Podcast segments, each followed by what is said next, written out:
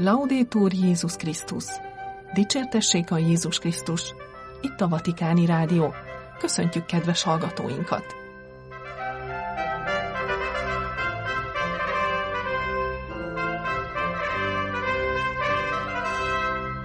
A mikrofonnál a szerkesztő Somogyi Viktória, pénteki adásunk tartalmából.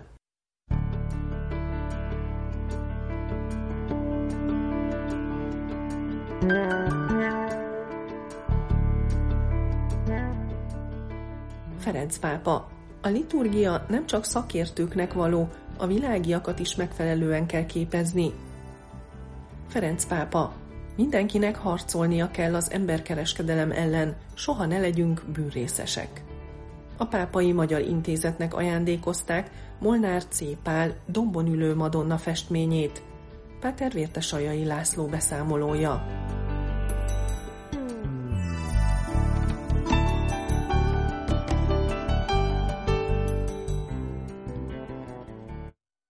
Ferenc pápa, a liturgia nem csak szakértőknek való, a világiakat is megfelelően kell képezni. Liturgikus reform nélkül nem jöhet létre az egyház reformja, állapította meg beszédében a pápa, melyet az Isten tisztelet és szentségfegyelmi dikasztérium plenáris üléséhez intézett csütörtökön délelőtt. Egy olyan egyház, amelyik nem érez szenvedélyt a lelki növekedésre, amelyik nem törekszik érthetően szólni kora embereihez, amelyik nem érez fájdalmat a keresztények közötti megosztottság miatt, amelyik nem érez ellenállhatatlan vágyat, hogy hirdesse Krisztust a népeknek, az az egyház beteg. Ezek egy beteg egyház tünetei. Ferenc pápa nyíltan fogalmazott beszédében, hangsúlyozva, hogy a liturgikus reform az egyház reformjához elengedhetetlen. Emlékeztetett a Sacrosanctum Concilium kezdetű konstitúcióra, amelyet a második vatikáni zsinat dolgozott ki a Szent Liturgiáról 60 évvel ezelőtt, azzal a céllal, hogy minden nap egyre növelje a hívek keresztény életét, az idők elvárásaihoz igazítsa a változásoknak kitett intézményeket, a lehető legjobban elősegítse minden Krisztus hívő egységét, és mindenkit az egyházba hívjon. Si tratta di un lavoro di rinnovamento spirituale pastorale, ecumenico e missionario. Ez gyakorlatilag egy mély, spirituális, lelkipásztori, ökumenikus és missziós munka volt, állapította meg a Szent Atya. Amikor egyházi reformról beszélünk, mindig a házastársi hűség kérdése előtt állunk. A menyasszony egyház akkor lesz egyre szebb, ha minél jobban szereti a vőlegény Krisztust, egészen addig, hogy teljesen hozzátartozzék, egészen az ő képére formálja magát. Ezzel kapcsolatban szólt a pápa a nők szolgálatáról. Az egyház nő, az egyház anya, és az egyházban Mária alakja több, mint Péter, egy másik dolog. Nem lehet mindent a papi szolgálatra szűkíteni. A nő önmagában nagyon nagy jelkép az egyházban, mint nő, anélkül, hogy csupán a szolgálatra redukálnánk. Ezért mondtam, hogy az egyház minden reformintézkedése mindig a házastársi hűség kérdését veti föl, mondta a pápa. Ahogy a zsinati atyák a liturgia témájával foglalkoztak, mely kiemelt helye az élő Krisztussal való találkozásnak, a hívek képzését szorgalmazták és lelkipásztori terveket ösztönöztek, Ferenc pápa is a liturgikus képzés fontosságára helyezi a hangsúlyt, ami mindannyiunkat érint. Nem egyfajta szakképzésről van szó, mely néhány szakértőnek szól csupán, hanem Isten egész népének belső készségéről. Ez természetesen nem zárja ki azt, hogy a képzésben előnyt élvezzenek a felszentelt személyek, akik a hit elmélyítését hivatottak elősegíteni, vagyis a híveket a szent misztériumok megismerésére vezetni. Vi incoraggio a proseguire in questo vostro impegno affinché i pastori sappiano condurre il popolo al buon pascolo della celebrazione liturgica. Ferenc pápa lényegesnek tartja, hogy a lelkipásztorok képesek legyenek a népet a liturgikus szertartás jó legelőjére vezetni, ahol a meghalt és feltámadt Krisztus hirdetése révén megtapasztaljuk jelenlétét, és ez átalakítja az életünket. Ezért azt kéri, hogy a dikasztériumok közötti szinodális együttműködés szellemében, amelyet a predikáte evangélium megkíván, A felszentelt papok liturgikus képzését a kultúra és nevelés, a papi, illetve a megszentelt élet intézményei és apostol élet társaságai dikasztériumok együttes hozzájárulásával végezzék. Ennek oka, hogy a liturgia az a csúcspont, ami felé az egyház törekszik, és egyben az a forrás, amelyből erejét nyeri, ahogyan azt a Sacrosanctum Concilium kezdetű konstitúcióban olvassuk. Tehát szükséges, hogy a papok képzése egyre inkább liturgikus tudományos jelleget öltsön, mind a teológiai tanulmányokban, mind pedig a szeminárium élet megtapasztalásában. Emellett új képzési folyamatokat kell kigondolni Isten népe számára, folytatta beszédét a pápa. A vasárnapi gyülekezetből kiindulva, mely az Úr napján jön össze, a liturgikus év ünnepein át, melyek a liturgikus képzés első konkrét lehetőségeit nyújtják, a védőszentek ünnepéig, vagy a keresztény beavatás szentségeig, melyeken az emberek leginkább részt vesznek. Ha ezeket lelkipásztori gonddal készítik elő, lehetővé teszik az emberek számára, hogy újra felfedezzék és elmélyítsék az üdvösség titka ünneplésének értelmét. Menjetek el, és készítsétek el nekünk a húsvéti vacsorát. Jézusnak ezek a szavai ihlették a dikasztérium plenáris ülésének munkáit, amelyek jól kifejezik az Úrnak azt a szándékát, hogy összegyűjtsön minket teste és vére asztala körül.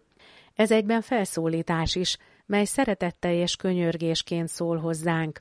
Impegnarsi nella formazione liturgica vuol dire corrispondere a questo invito perché possiamo mangiare la Pasqua.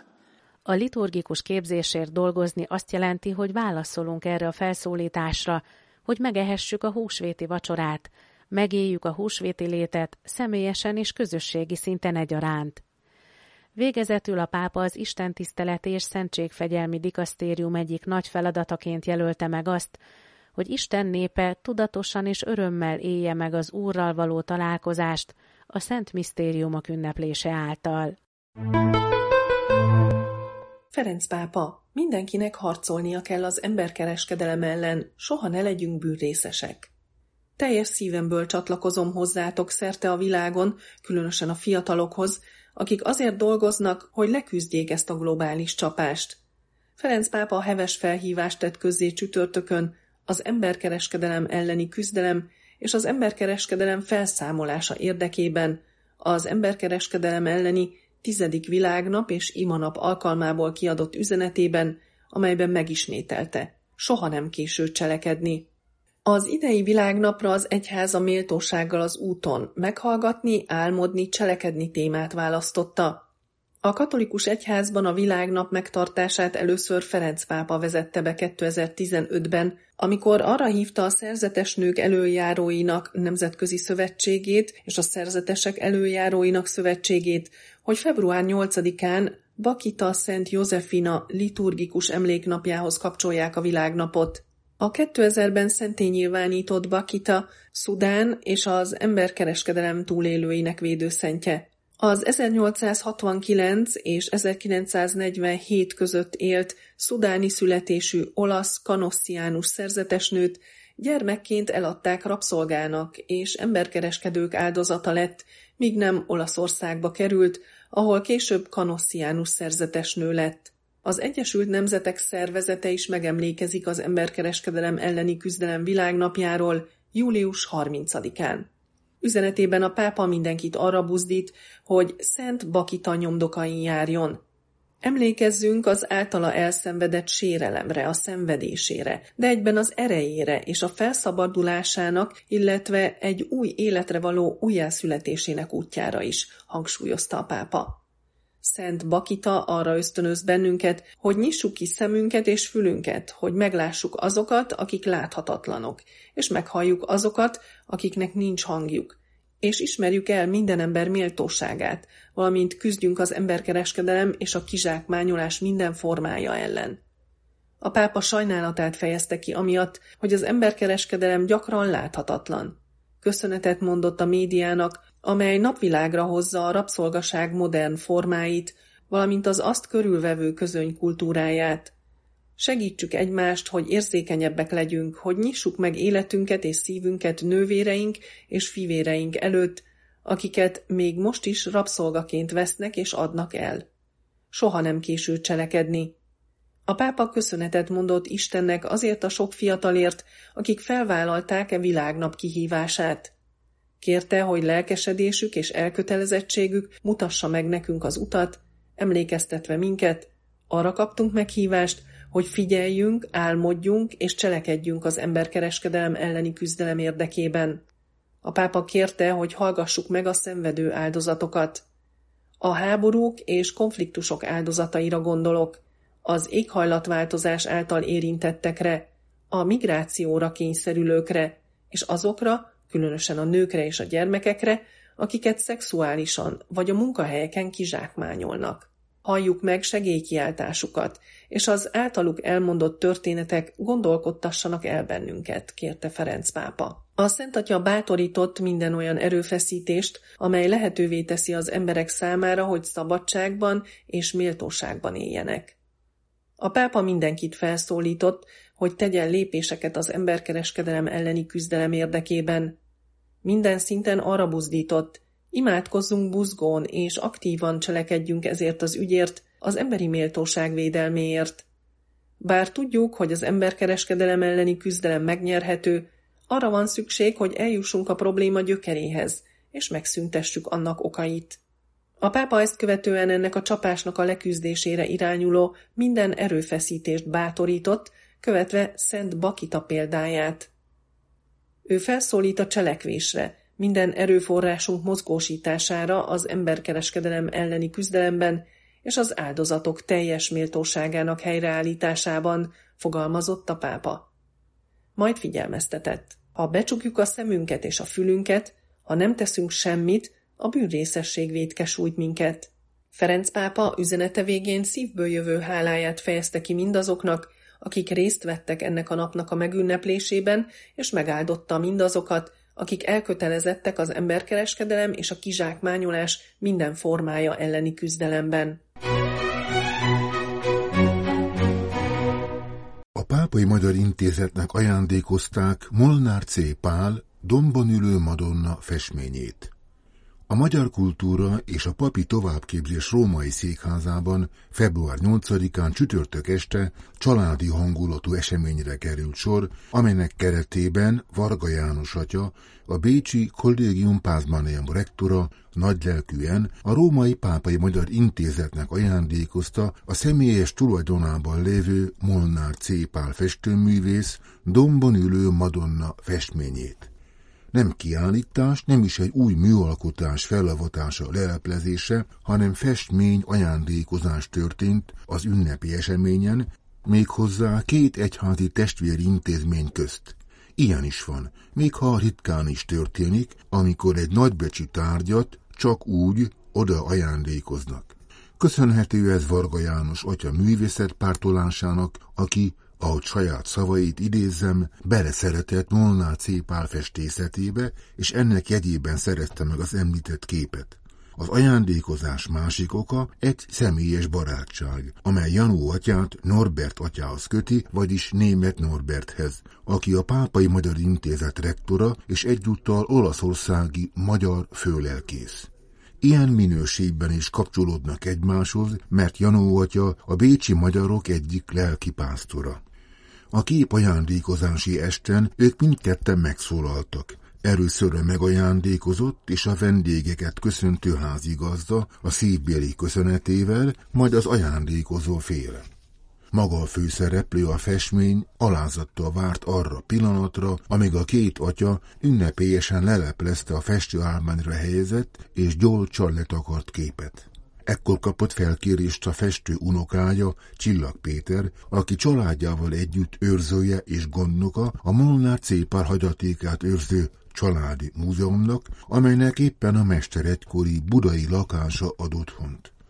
A festő nagyapa életének meghatározó három éve volt, amit itt töltött a Római Magyar Akadémia első ösztöndíjasai között 1928 és 37 között. Fantasztikus együttállás volt, amikor 1921-ben elindult a Római Magyar Akadémia létrehozása. Klebesberg Kuno hallatlan odaadással és tehetséggel tudta, hogy Trianon után hogyan lehet Európába vinni az országot, hiszen kultuszminiszterként létrehozta magyar akadémiákat Európa nagyvárosaiban, és köztük megálmodta a római magyar akadémiát is, hogy a magyar művészek zarándok helye legyen, majd kinevezte ide Gerevics Tibor művészettörténészt, aki ezt a falkonyéri palotát is megszerezte a magyar államnak éppen jó kapcsolatai révén. Ennek a két embernek közös munkája révén hívtak ide olyan magyar művészeket, akik már letettek valamit az asztalra, és akik nem csak tanulni jöttek ide, hanem alkotni. Köztük Aba Novák Vilmos, Szőnyi István, Patkó Károly, Pácai Pál, Molnár C. Pál, Kontolú Béla és még mások, akikből csodálatos művész nemzedék formálódott. Molnár C. Pál 1926-ban Szent Ferenc halála pontosabban mennyei születésnapja 700. évfordulója alkalmából egy szép képet festett róla, ami megnyerte az akkori kiállítás kurátorának, Gerevicsnek a tetszését, és innen adódott aztán az ő római ösztöndíja is. Itt Rómában a fiatal Molnár C. párra bízta, hogy terveze meg az akadémia szárny épületének a műtermeit. Az ösztöndíjasok között aztán mély barátságok születtek, amelynek jegyében egymás gyermekeinek a keresztszülei lettek. Molnár Cépál művészetében örök gyermek maradt, mert mindig valami új, játékos gondolat jegyében alkotott, és legfőbb örömét éppen abban lelte, hogy a maga elé kitűzött játékos és mind nehezebb feladatokat meg tudja sikeresen oldani. Ezekben a 33-34-es években olyan képeket festett, amelyeken szinte nincs árnyék. Az árnyék pedig arra szolgál egyébként a művész számára, hogy a két síkú képen, annak felszínén éreztesse a mélységet, a táblatot, a perspektívát. Ezt ő úgy érte el, hogy különböző tónusokat festett fel árnyak nélkül. Ez a dátum nélküli ülő Madonna kép is ebben az időszakban született, amikor ő árnyak nélkül pusztán tónusokkal festett, igaz éppen a korszaka végén járunk, amikor ismét kezdett lassanként visszatérni a fényárnyék mélységi ábrázolásához. A képen egy madonnát látunk ölében gyermekkel, ami Molnár Cépál legállandóbb témája. Szűz Mária a gyermekével. Ez a téma választása annak a megvallott hivatástudatának következménye, ahogy a római iskola növendékei Noha mindenki a maga útját járja, hazatérve majd megújítják a magyar egyház művészetet. Ezt igazolja az a harminc templom, amelyet az ő freskói és festményei díszítenek. Vallotta, egy olyan valakinek, mint én, aki keresi a kiutat abból a káoszból, amely az izmusok bekövetkeztével így is, úgy is eléri az embert, azt egyértelműen az egyházművészetben találta meg. Valamiképpen hivatása volt az egyházművészet. A zöld dombon ülő, lebegő Madonna mögött kékes párába burkolt, csúcsos hegyek láthatók, mint egy annak bizonyságául, hogy Molnár Cépát Giottót és Fra Angelikot tartotta mestereinek. A hegyek Isten hegyére utalnak, ahol ő megnyilatkozik és lakik. Itt a képen a zöld domb tetejére egy fát és egy házat is festett, talán az ikonfestő Rubjov Szent Háromság ikonja nyomán is, ahol a fa, a kertfája, a teremtéskor és annak faragványa a megváltáskor lesz az üdvösség történet főszereplő tárgya. A ház pedig az egyház, a templom, a megváltás műve. A gyermek Jézus bizalommal tekint a nézőre, kezét meghitten édesanyja szívére helyezi, szinte sugalja Szent Ágoston gondolatát, hogy mielőtt a méhében lettem volna, már a szívében megfogant előtte. Az új kép a Pápai Magyar Intézet díszterem haljába kerül, ahol a ház lakóit és a vendégeit mostantól fogva a dombon ülő Madonna is fogadja jeléül annak, hogy fiával együtt szíven viseli a gondjaikat. Vatikáni Rádió, kedves hallgatóink, pénteki adásunk véget ért. Búcsúzik a szerkesztő, Somogyi Viktória. Dicsértessége a Jézus Krisztus, Laudétur Jézus Krisztus.